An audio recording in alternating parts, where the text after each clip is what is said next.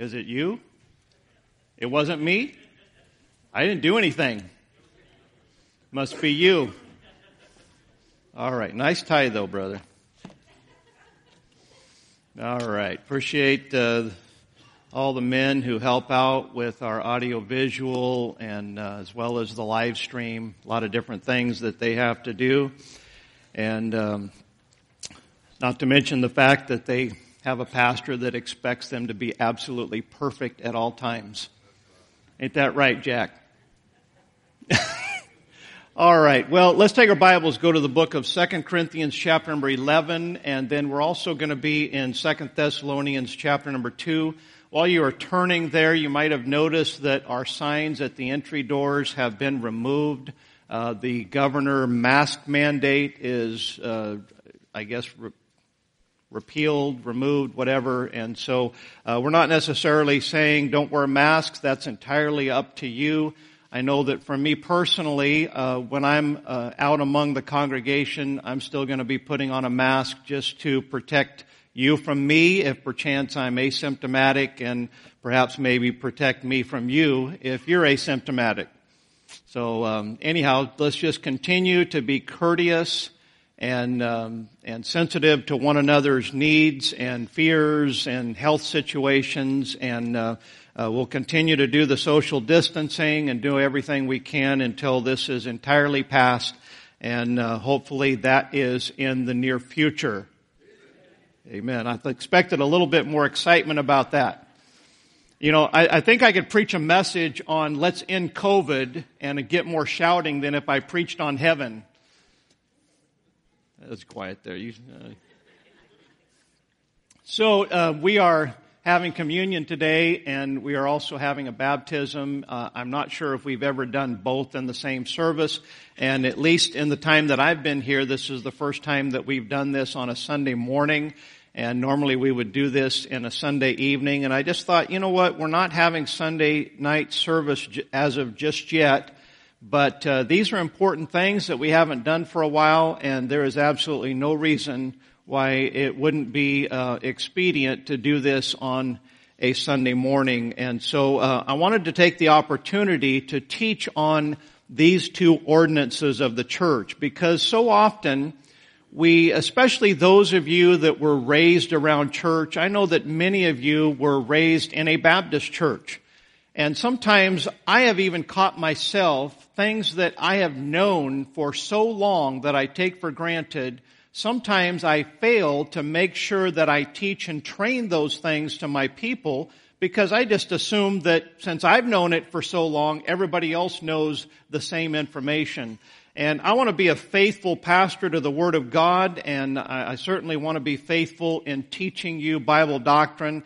And so today is going to be primarily Bible lesson, very teachy today. We'll be taking a look at a lot of uh, Bible verses, but I'll try to stay on track and um, not start spinning my wheels and get caught up in uh, any rabbit trails and uh, stay on track for sake of time. Two verses that I want to start out with here this morning. The first is in 2 Corinthians chapter number 11. And look with me at uh, verse number, I think I might have a misprint already. I can't believe I did that. Let me find First Corinthians. Did I say second? I said it and then I turned there and I'm like, wait a minute, this ain't right. First Corinthians chapter number 11. What does it say on the screen? All right. Well, at least I got something right.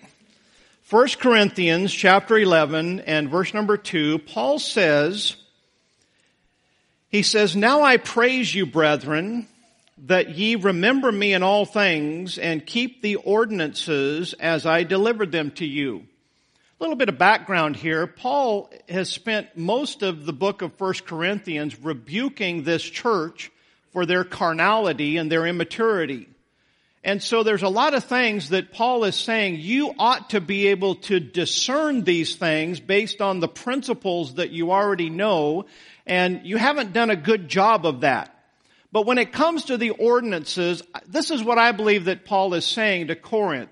I, I think that any preacher, when, whenever you rebuke, I think even as a parent, sometimes we have to rebuke and we have to correct our children. But it's always a good thing to come back behind that and reinforce with some encouraging things. And I think that what Paul is doing is he's trying to encourage the church, the Christians at Corinth, and let them know that, hey, even though you've been deficient in these areas here, I do want to, I want to commend you that if I spell it out in detail, you've done a good job in obeying those ordinances. And so they should have been able to figure out what God wanted, what Paul was trying to say. They weren't able to that, to do that, but if Paul spelled it out in detail, they did take God and His Word seriously, and if they had all of the facts and didn't have to make any judgment for themselves, then they did a pretty good job of that. But we find that word ordinance, and I don't necessarily think that Paul is talking about the two ordinances of the church. I'm sure, sure that that might be part of the equation here. But I think that Paul is talking about more than just the two ordinances. Now take your Bibles and take a look with me at Second Thessalonians chapter number 2, 2 Thessalonians 2 and verse number 15. Paul says to a different group of Christians, he says, therefore brethren, stand fast and hold the traditions which ye have been taught, whether by word or our epistle. So Paul says to these Christians, stand fast in the traditions that we've either taught you verbally or we've taught you by writing you a letter.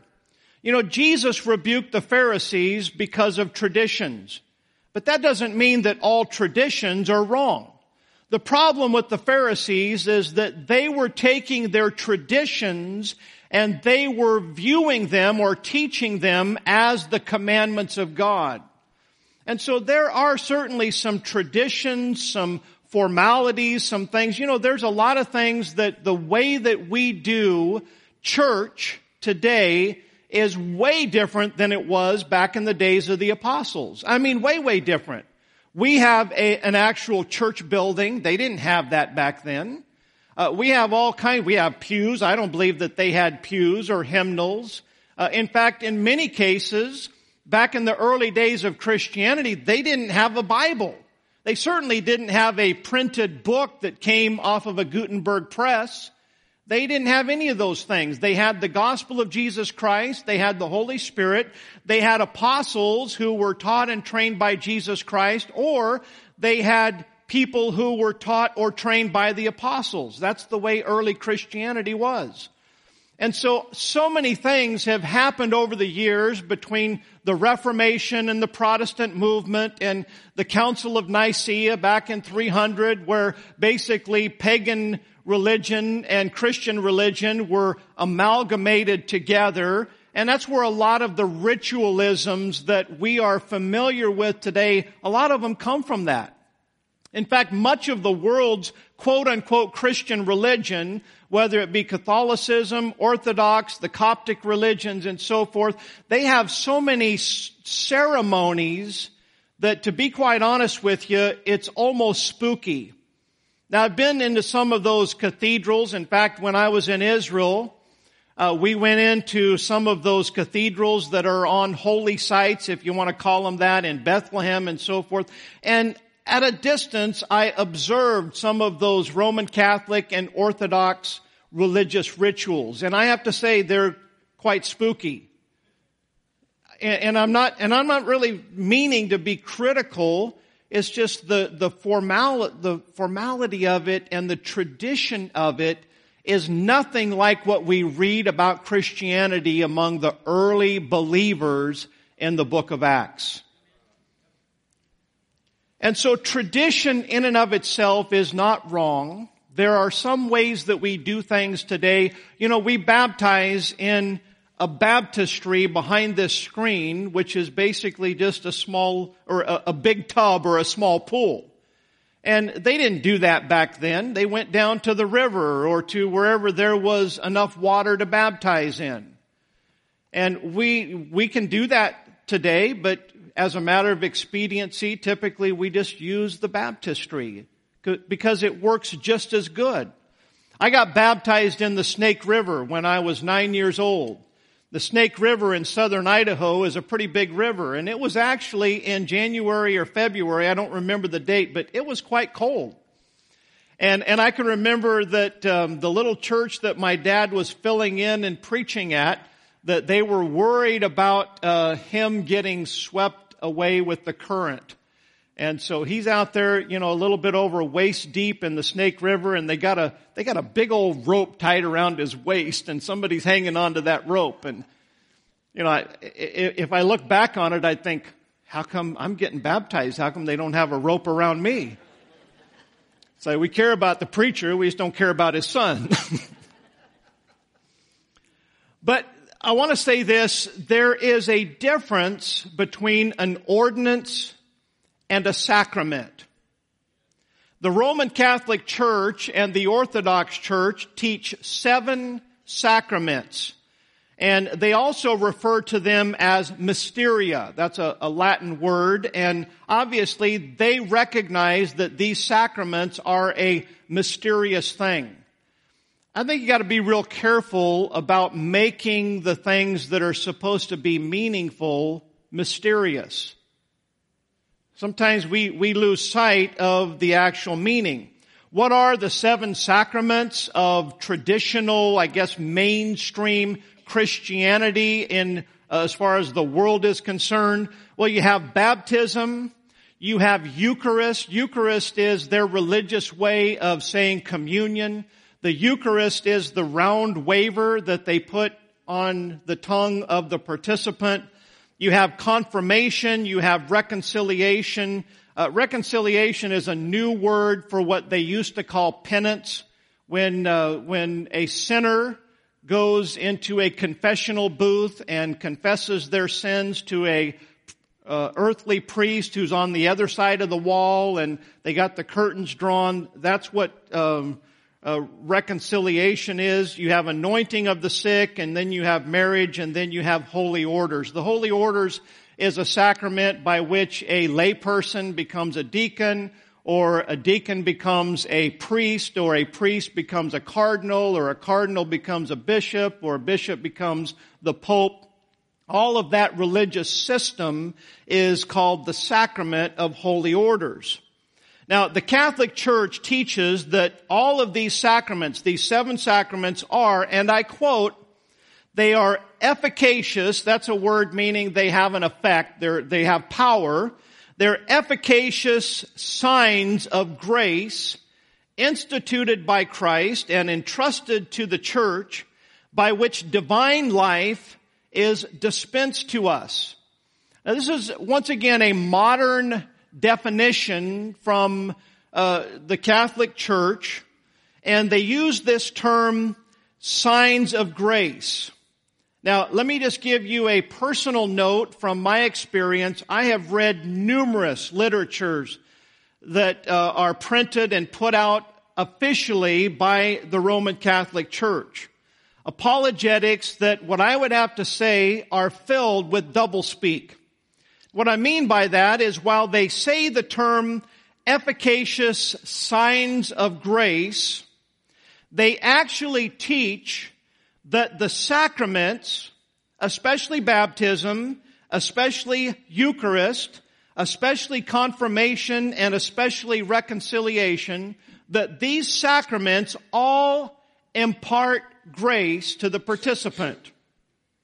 Their literature consistently comes right out and states that these sacraments are necessary for the salvation of the soul.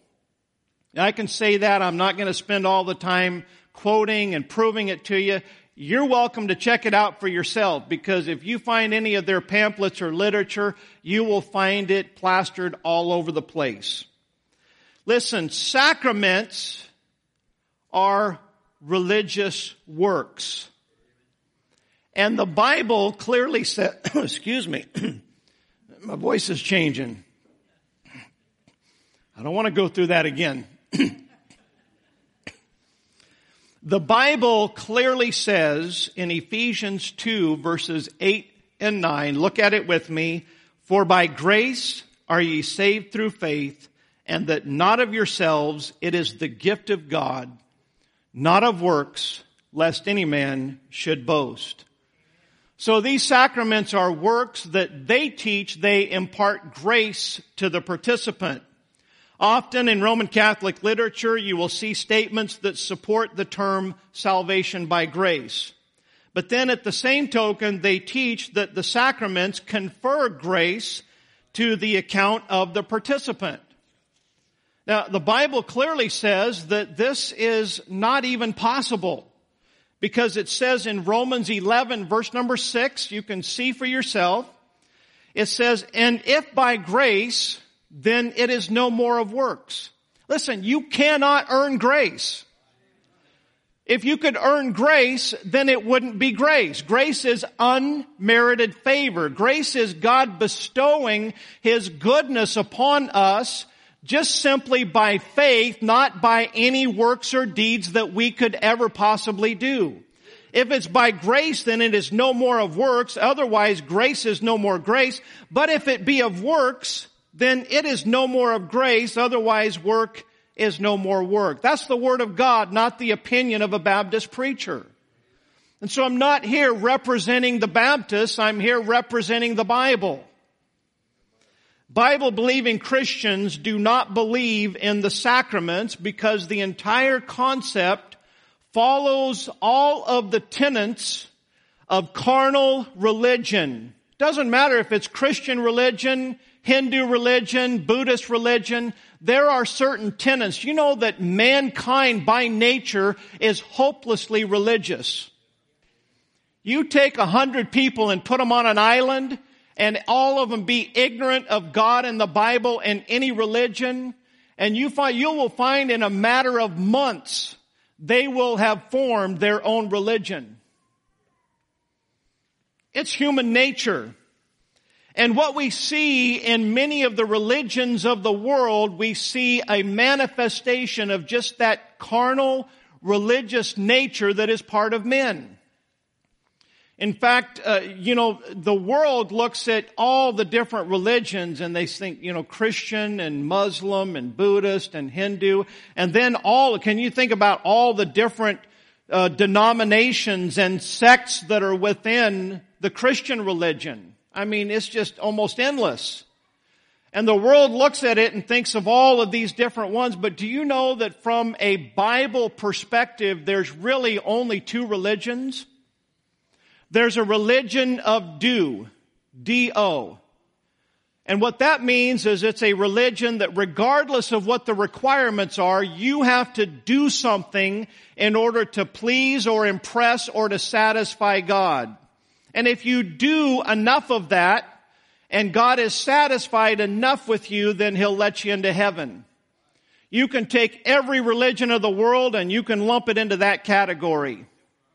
But the other religion is the religion that I'm thankful to be part of, and that is the religion of done. D-O-N-E. Everything has been done in order to get me into heaven, and it was done at the cross of Calvary by the Lord Jesus Christ. And if I have to do anything, it's not a work, it's simply uh, an act of the heart by faith. I have to believe and I have to call upon Him and ask Him to save me. And I don't even have to say some canned phrase. I just have to, from the heart, believe. And, you know, you can call upon the name of the Lord and you can do it silently. You can yell it. You can whisper it.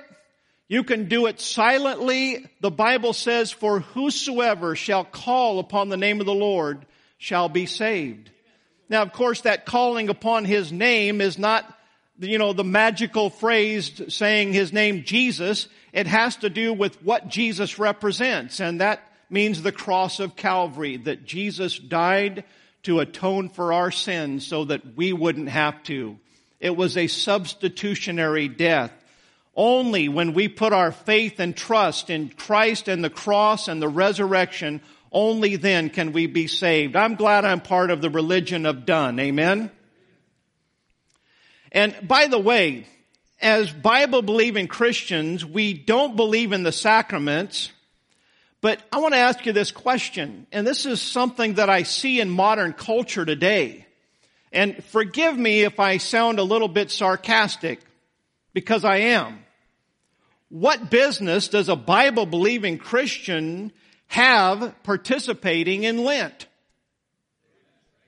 I, I mean, I, I just see and hear about that all the time. You got Bible believing Christians. What are you doing for Lent? That's not a Bible doctrine, folks. That's a, that's a Roman Catholic. It's a man-made teaching. It's not in the scripture. Now please, those of you that are visiting or new around here, please, I'm not trying to be mean-spirited. I'm not trying, I am not arrogant. I promise you that. I just simply believe this book right here. And if you want to fault me for anything, I don't care what a Baptist or a Catholic or a, a I don't care what religion it says. If they agree with this book, I agree with them. If they disagree with this book, I disagree with them. And there are so many man-made doctrines that you just do not find in this book right here. You don't find infant baptism. Nowhere is it. You don't find purgatory. You don't find any of those things in this book right here, and you say, wow, that's a lot of things. Yeah, you're coming, you're, you're, the lights are coming on. And we find out that just because millions and millions of people believe something, that doesn't mean that there's any security in believing what they believe. There's millions of Muslims, there's millions of Catholics, there's millions of Buddhists, there's millions of Hindus. I mean, number, I mean, un, un, unimaginable numbers of people. And I want to remind you that Jesus made it clear. He says, he says, straight and narrow is the way to life. And few there be that find it, but broad is the road to destruction.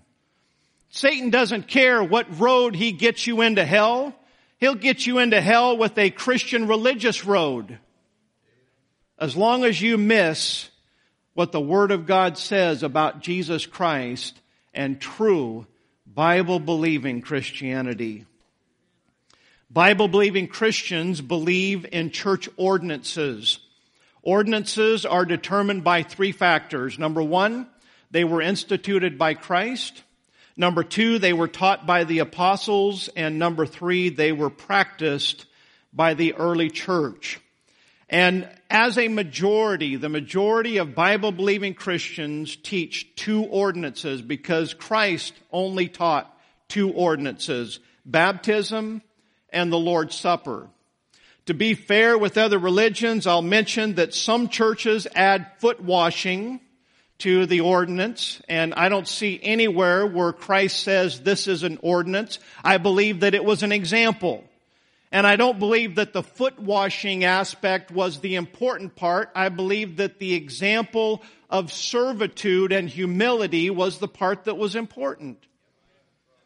I mean, if that's an ordinance, can you imagine? I mean, I'd hate to have an outdoor service in an Arctic church in Alaska and have foot washing. Man, you get frostbite on your toes.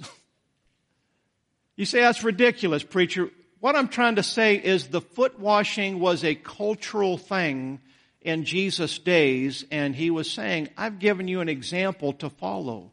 I don't believe it's an ordinance. Now, if there's a church that they want to practice that and they believe that that's an ordinance, personally, I don't find any heresy there. I just don't, you know, I don't see it that way. And so, you know, I, I, I wouldn't say, okay, help yourself if that's the way that you see it. Now, the other uh, ordinance that you will find among uh, uh, Bible believing Christians is some people view the head coverings on ladies as an ordinance. And that one, I'm absolutely sure that it is not an ordinance. Because you can go to uh, 1 Corinthians 11 and Paul is dealing with women praying with their heads covered, men praying with their heads covered and so forth. But the issue at hand, and you can read it for yourself in 1 Corinthians 11, the context is not a piece of cloth over the head, but rather it's talking about hair. Long hair as a covering for a woman and men, just according to what nature teaches us, is short hair. And, and you know, I'm not gonna make a big deal out of that. I know that styles uh, change and, uh, you know, somebody's to ask the question, well, how long's long and how short's short? Listen, just read 1 Corinthians 11 for yourself. It's really not that hard to figure out. But I will say this, Paul said in 1 Corinthians 11, 16 regarding the covering of the head for women and so forth, he said, but if any man seem to be contentious, we have no such custom, neither the churches of God. And so Paul said, look, as, you know, as far as Christian fellowship or what have you, the, the length of a person's hair, Paul says, look, this isn't a custom, this isn't a law, this isn't a rule, so to speak. He said, I'm just simply teaching you what nature teaches you. And you know what? Uh, well, I, I don't believe that it's sinful to go against those things, but it's certainly not a good testimony. It's certainly not expedient to go against those natural laws that Paul lays out for us in 1 Corinthians 11. So having said all that by way of introduction, I want to look first of all, number one, at the Lord's Supper. And I want to ask you to turn in your Bibles to Matthew chapter 26. And this is one of the examples in the Gospels where Jesus is, uh, we have the what we would call, I guess, the Last Supper, where Jesus is having this um, this Passover feast with his disciples, and he institutes this ordinance.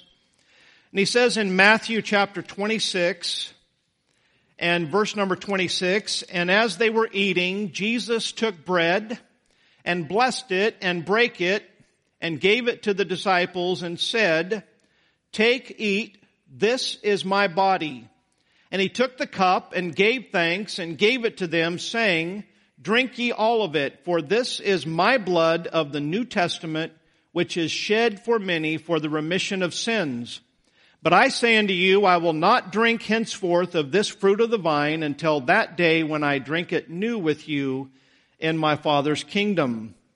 This is the institution of the ordinance of the Lord's Supper. Uh, we also commonly refer to it as communion. And there's a reason that we use the word communion. In 1 Corinthians 10 verse number 16, Paul says, the cup of blessing which we bless, is it not the communion of the blood of Christ? The bread which we break, is it not the communion of the body of Christ?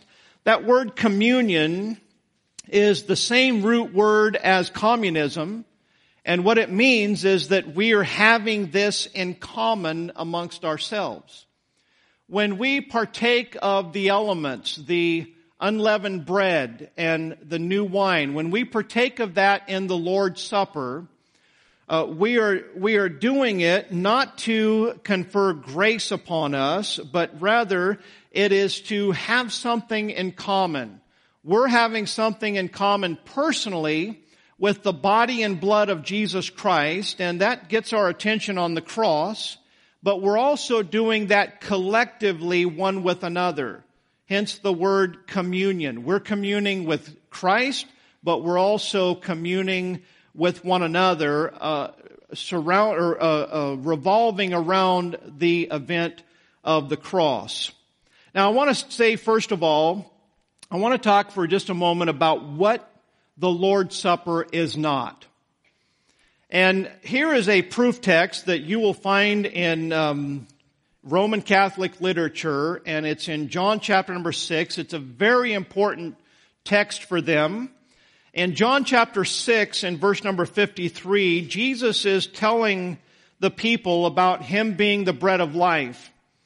And He said in verse 53, Then said Jesus unto them, Verily, verily, I say unto you, except ye eat the flesh of the Son of Man and drink His blood, ye have no life in you. Whoso eateth my flesh and drinketh my blood hath eternal life, and I will raise him up at the last day. For my flesh is meat indeed, and my blood is drink indeed. He that eateth my flesh and drinketh my blood dwelleth in me, and I in him. And of course, the Roman Catholic Church uses this to teach that when you partake in the Eucharist, They believe that that priest has the power given to him by God that he can pray a Latin prayer over a round cookie and that that wafer literally at that moment during the mass that it becomes the body of Jesus Christ. And when that participant puts that on their tongue, they are literally eating the body of Jesus Christ. And then the same thing applies to the drinking of the wine, that when they bless it, say the Latin hocus pocus on it, that it becomes literally the blood of Jesus Christ. The text that Jesus is saying has nothing to do with communion. Let me say it once again. It has nothing to do with the Lord's Supper. What Jesus is teaching here is that salvation is not simply just making a declaration of belief. Oh, I believe in Jesus. How many people do we know that show no signs, no evidence that God's ever done any work in their heart and you say, do you believe in Jesus? Oh yeah. Yeah, I'm a believer. I believe in Jesus. You know, they, they could really add anybody to that list. They could say, do you believe in Santa Claus? Yeah, yeah, I believe in Santa Claus. Jesus is saying that there's more to being saved than just being part of the right church. What he's saying is that you've got to receive me. I have to become part of you. I have to become part of your life and you have to become part of my life. It's called illustrative language, figurative language that uh, I guess we would say symbolic language that teaches a literal truth. Now the issue at hand is we've got to figure out what that literal truth is. When you get born again, something marvelous happens on the inside. We get regenerated. That's a fancy name for saying born again. We get changed on the inside. What we lost in Adam, the sin nature that we were born into this world with, God through the Holy Spirit comes and He regenerates us. We get a change in our soul. We get a change in our spirit, a change in our heart. And Jesus Christ literally in the person of the Holy Spirit, yes, invisibly, not always immediately felt, but listen, when Jesus Christ moves inside of your body, I've got news for you. There's going to be some changes take place. The Bible says, if any man be in Christ, he is a new creature. Old things are passed away. Behold, all things are become new. Listen, the moment that I got saved, I didn't become a perfect Christian. I still haven't become a perfect Christian. But I tell you what happened. There was a change in my heart. And I know one thing. When I sin, there's something in my heart that it's worse than, I mean, I got right with the Lord and truly understood the person of the Holy Spirit just before I turned 20. And man, I tell you what, conviction and that guilt on the inside, when I mess up and when I sin today, it's way worse than it was before I got right with the Lord. I mean that because Jesus Christ lives inside of me. And if you're born again, He lives inside of you as well. Every sin that you commit, you don't have to look around and say, oh, I wonder if God saw that. Oh, absolutely. If your eyes saw it and your hands touched it, so did Jesus. And that's what the Lord is trying to get the disciples to see that salvation is more than just a name it, claim it thing. It's more than just some kind of a canned prayer that we pray or some kind of a canned religious ritual that, uh, that man performs. In John 6:63, just a few verses after Jesus says, you've got to drink, uh, eat my flesh and drink my blood. And by the way, the disciples that heard that, they were kind of flipping out a little bit. What? I mean, when, when Jesus said something, they knew he meant it. And so they're all like, we got to eat your flesh. They're thinking, they're thinking cannibalism. And so many of them departed and went away. They said, we, we don't want anything to do with this. This is crazy teaching. But Jesus clarified what he's teaching in verse 63. He said, it is the spirit that quickeneth, the flesh profiteth nothing. The words that I speak unto you, they are spirit and they are life. He's not talking about physical cannibalism here. He's talking about words that are spirit and, and life that we have to actually receive Jesus Christ inside of our life and inside of our heart and want Him to be part of us. Furthermore, as we talk about what communion is not, I want to say this, that the bread, the wafer is not transubstantiated. It doesn't become anything other than a piece of unleavened bread. You know, we're doing things COVID safe today with our communion. And uh, we were investigating some different ways to do it. And you know, they have some little prepackaged communion things that, that people can either go through a line and get or it can be handed out that's very COVID safe. But the ones that we found that were for sale all had the round wafer. Now listen, it doesn't matter what, I mean, the, the reality of it is, is that when Jesus had, when they had communion, they would take a large piece, really, if you go back in the Middle East, unleavened bread was like a big cracker. Looked like a big saltine about this big. And they would literally take and just break pieces off of that. That's what that unleavened bread and breaking of it was. The reality of it is it, it doesn't matter what shape that that's in, but I will say this, broken bread certainly isn't going to be in a perfect circle. So why do they make it in a perfect circle instead of a square? Well, you're welcome to study this out for yourself. You will find that in pagan religions before Christian, you know, Catholic, Catholicism ever came into existence that there were wafers that pagan religions made to the Queen of Heaven that were perfectly round in the shape of the sun because that pagan religion was worshiping a sun god. You don't have to take my word for it. You can find it on, you can find it on the internet. You can Google it. And so when, when we looked at doing that, I thought, you know, there's nothing wrong with a round piece of unleavened bread, but then I thought, no. I don't want to do it. Wouldn't have been sinful or wrong, but just, I don't want, I don't even want it to look like something like that. Because the bottom line is that unleavened bread does not become the body of Jesus Christ. It represents the sinless body of Jesus Christ. And then also the wine. The wine is not fermented. It's not alcohol. You say, well, that's just a matter of preference between different religions and different churches. No, it's not. Because Jesus refers to it as the fruit of the vine. The Bible calls the fruit of the vine new wine.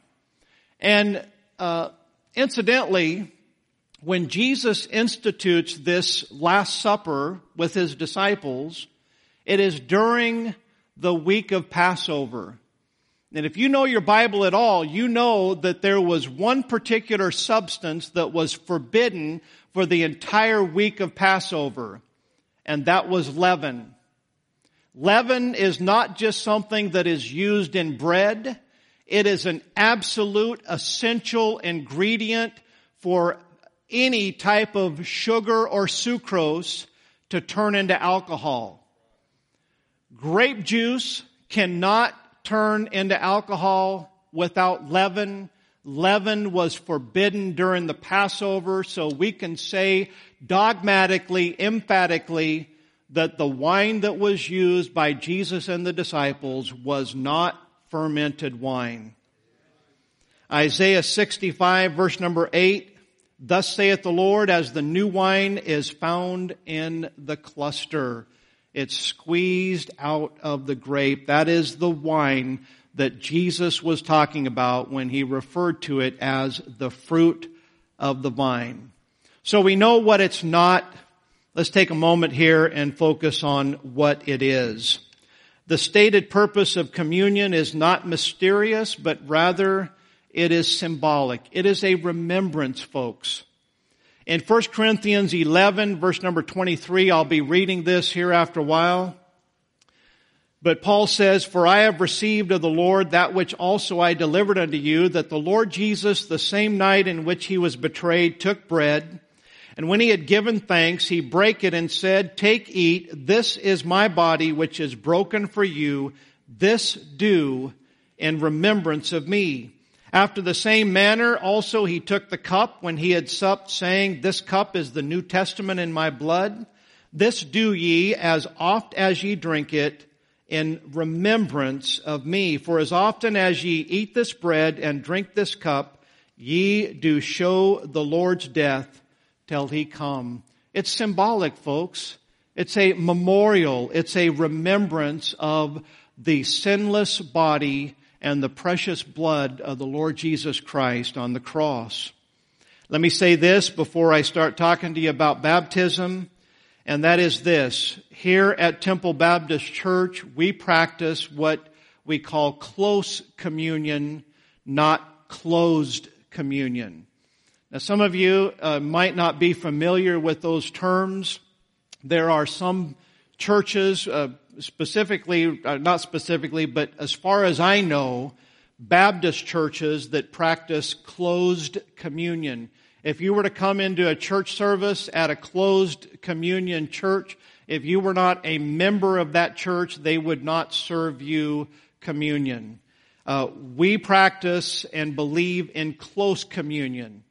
And what we mean by close communion is we believe that you ought to be saved and right with God before you partake in communion. Communion isn't something, listen, if you want to get right with God or get saved before you partake, hey, I got a, I had a, a good brother in uh, Brother Runyon's church that visited and he came from a different church background and he had been taught about communion that, hey, if you're not saved, you shouldn't partake in it. And, and by the way, let's go ahead and read it. It says in 1 Corinthians 11, verse number 27, Whosoever shall eat this bread and drink this cup of the Lord unworthily shall be guilty of the body and blood of the Lord. But let a man examine himself, and so let him eat that bread and drink of that cup, for he that eateth and drinketh unworthily eateth and drinketh damnation to himself, not discerning the Lord's body. And so the, the Word of God says quite clearly that if you're not saved or if you're not right with the Lord, just don't participate in that. It's a mockery to say, I want communion with Jesus Christ when our lives, when we're, when we are rejecting Him, uh, not only in our heart, but also in our lifestyle. And it's a very serious and a very solemn thing. But this brother in Brother Runyon's church, he was taught this, but he didn't understand the full uh, full ramifications of it. So he's sitting on about the fourth pew back over here on the left, and we're having the Lord's Supper. And he's sweating it out because he said, I'm not saved. Now, he, he had gotten saved when he was younger, but he thought that he had lost it. He'd been taught that, you know, if you didn't stay right with God, you lost your salvation. So he's sitting there thinking, I'm not saved. They're getting ready to pass the bread and, and the, the, the cup. What do I do? He's sweating bullets. And you know what he did? He bowed his head right there and he asked the Lord to save him. He got saved right there. He's given his testimony afterward. He didn't even think about this letting it pass. I thought, what a great testimony. I mean, the Holy Spirit kind of clouded his mind from thinking, just let it go on by. And he thought, I got to get saved before this comes, before this, this comes my way. And you know, and, and boy, his life was changed miraculously after that. What a, what a tremendous testimony. But uh, we want to encourage you, if you are not 100% sure that you're saved, or if you're not, if you, if you're sure that you're saved, but you're not living right with God, don't, just don't participate. Or do what uh, this brother did and get right with God or get saved before that, uh, before the ushers pass out those elements. All right, so uh, you don't have to be a church member here as we read here in the text, but let a man examine himself. We don't feel that God has put the responsibility on us to examine you, before we serve you communion. Look, the ushers are going to be passing out the um, unleavened bread and the the new wine. And so it's going to be made available to you, but you examine yourself and you make that determination. And then parents also, if you've got children and they don't understand what's going on, it's not a snack. It's not something that uh, is. it's supposed to be meaningful. And so I want to encourage you as parents, you oversee your children because I don't believe that it's the church's place to do that. Uh, number two, and I will go quickly, folks. I want you to turn to Matthew 28. Matthew 28. And this second uh, part here is um, is not as lengthy as the first, so uh, we'll get through it pretty quickly here. Matthew 28.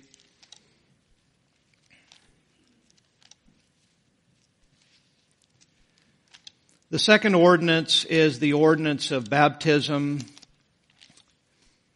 And it says in Matthew 28 verse number 19, Go ye therefore and teach all nations, baptizing them in the name of the Father and of the Son and of the Holy Ghost. Now, not only is communion a something that the world's religions, the devil, if you will, cause a lot of confusion and a lot of contention and a lot of um, misunderstanding. But baptism is a big one that is very much misunderstood by much, even Christian religion. There are some religions that teach that you have to get baptized to be saved. And folks, that is not true at all. I'm not diminishing the importance of water baptism. I believe that it's an important step in our discipleship and in our Christian life but it is not essential for salvation. And so let's talk about what it is not. It is not the washing away of sins.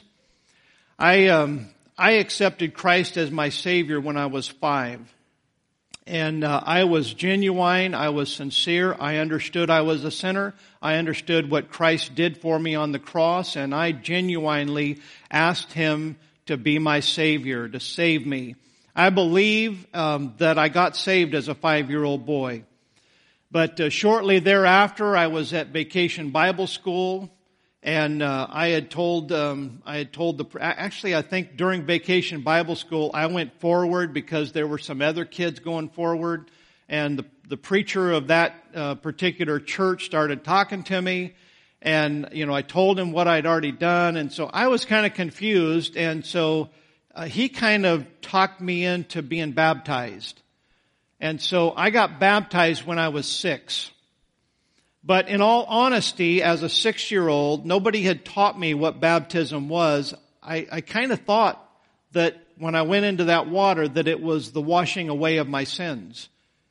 And, and that's a very common misunderstanding that even grown people have because of so many false teachings um, in uh, in Christianity, but it is not the washing away of sins. And as I mentioned before, when I was nine, and my dad was uh, was preaching at that little church in Nyssa, Oregon, he was teaching on what baptism was. And even though when I was nine, I hardly ever paid attention to my dad's preaching, it's the truth. But for some reason, I zeroed in on that. And he's teaching that and I'm listening and I'm thinking about it. And after the service, we're driving home from Nyssa back to Nampa, Idaho. And I said, said to mom and dad, what do I do if I didn't get baptized for the right reason when I was six? And so we talked about it and they tried not to coerce me or tell me what to do. And I came to the conclusion on my own that if I didn't get baptized with the right understanding, I wanted to be baptized with the right understanding. And so that's when I was nine that I got baptized again. Now, the, the fact of the matter is, is I've not been baptized twice. I've only been baptized once. Because when I was six, I was just a kid that went into the water and didn't even know what I was doing. So, as far as God's concerned, as far as my faith is concerned, that wasn't even um, a baptism. Uh, it is not required for salvation. I'm sure that you have considered this before. The thief on the cross was not baptized. He said to Jesus, Lord, remember me when thou comest into thine kingdom. Here's a man that was a sinner, a thief, probably a murderer. And him and the other thief on the other cross, they're both railing on Jesus. If you're the son of God, why don't you save yourself and save us? And then during that process of Jesus being crucified, one of the thieves, he started having a change of heart. I believe he started seeing uh, what Jesus was doing and saying, the countenance, and he got under conviction and he repented. So you take a look at the thief on the cross that Jesus said, Verily, verily, I say unto thee, today shalt thou be with me in paradise. He had the necessary elements of salvation. He had repentance, and he had faith in the resurrection of Jesus Christ. He said, Lord, remember me when thou comest into thy kingdom. He knew that this was not the end for the Messiah. He's still gonna live after this. Those are the necessary elements for anyone. I don't care how old you are. I don't care where you are. Those are the necessary elements for salvation. Repentance. In fact, let's look at it in Acts 20 verse 21. Paul said that he was testifying both to the Jews and also to the Greeks, repentance toward God and faith toward our Lord Jesus Christ.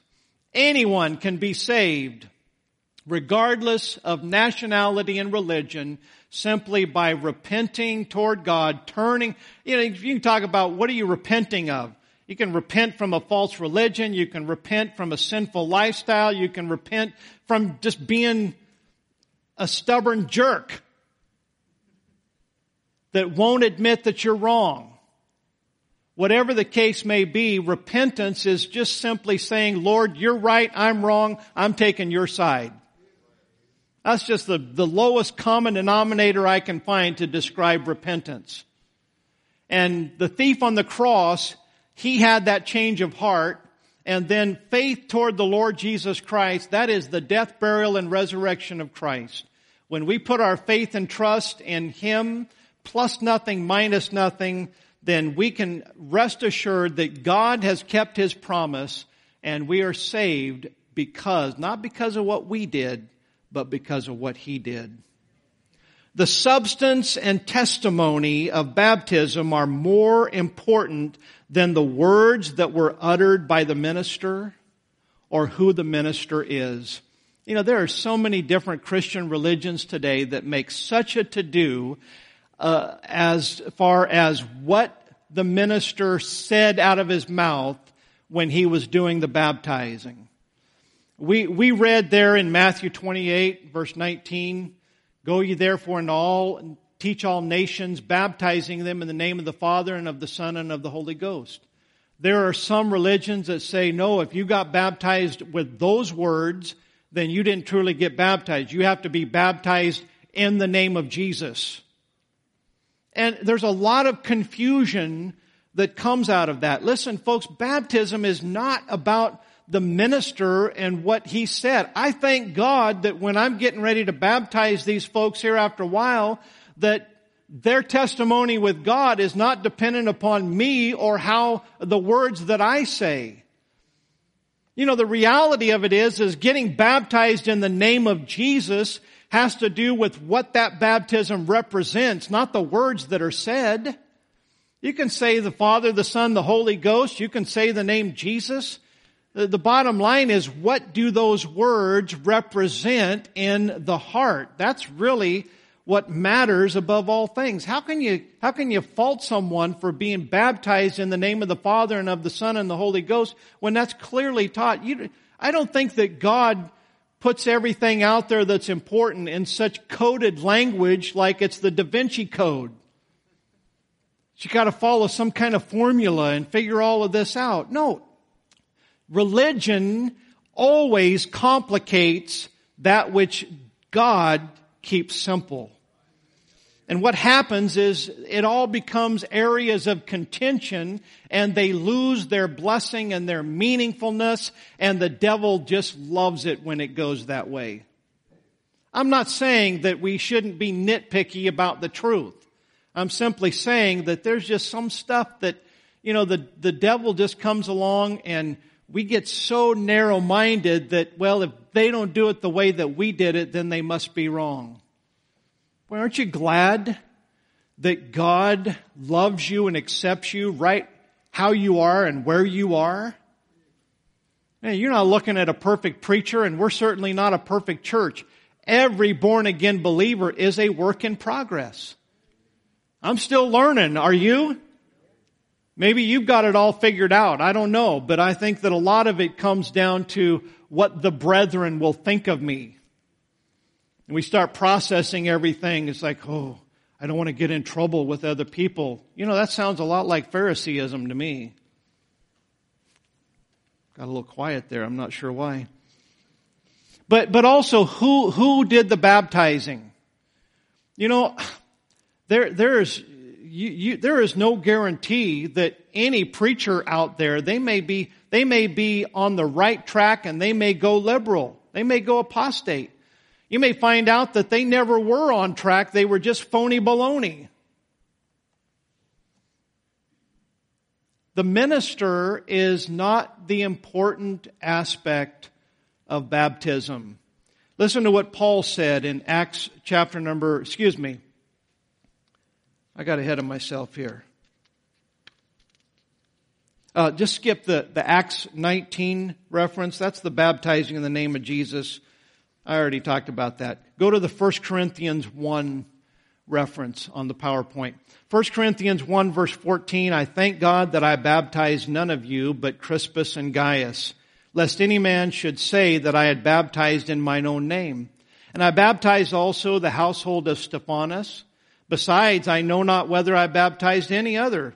For Christ sent me not to baptize, but to preach the gospel, not with wisdom of words, lest the cross of Christ should be made of none effect. For the preaching of the cross is to them that perish foolishness, but unto us which are saved, it is the power of God. What's the power of God, folks? Is it baptism? No, it's the preaching of the cross. Paul said, God didn't send me to baptize. He sent me to preach the cross because that's the power of God unto salvation.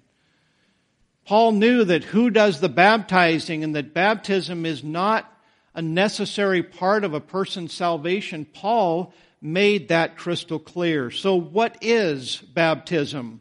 Well, quite simply, it is a picture of the death, burial, and resurrection of Jesus Christ in the life of the believer. Romans chapter 6 verse number 3 says, Know ye not that so many of us as were baptized into Jesus Christ were baptized into his death? Therefore we are buried with him by baptism into death, that like as Christ was raised up from the dead by the glory of the Father, even so we also should walk in newness of life. Now let me say this. Remember, the point is that water baptism is a picture of the death, burial, and resurrection. The verses that I just showed you out of Romans 6 are very dry verses. There's no water in that. So we, what we're seeing here is that the water is a picture of this baptism. This isn't, when you see that word baptism, don't assume it's talking about water. It's talking about an immersion. And so the death, burial, and resurrection of Jesus Christ, that is pictured in Bible believers' baptism because the person is submerged into that water. That is a picture of burial. That's the reason that we don't sprinkle and we don't pour. I mean, listen, if, if, if your loved one, if you go down to the, the funeral home and have a funeral for somebody that's dead, you don't just pour a little bit of dirt on their forehead. You don't sprinkle dirt in their face and say, oh, you're buried. No, baptism is a picture of that burial. And that's why, I mean, that's why it's important that we do it in accordance to the scripture. You say, well, where did the pouring and the sprinkling come from? It came from religious tradition. Just like infant baptism. It came from religious tradition and um, it, it did not come from the Bible. Now, water baptism, it pictures what took place in the unseen realm in our soul and our spirit, and it is referred to as a figure. Now, listen, if you, if, if, if this is new teaching for you, please don't tune me out. Just listen to what I have to say. You might find that maybe I'm right.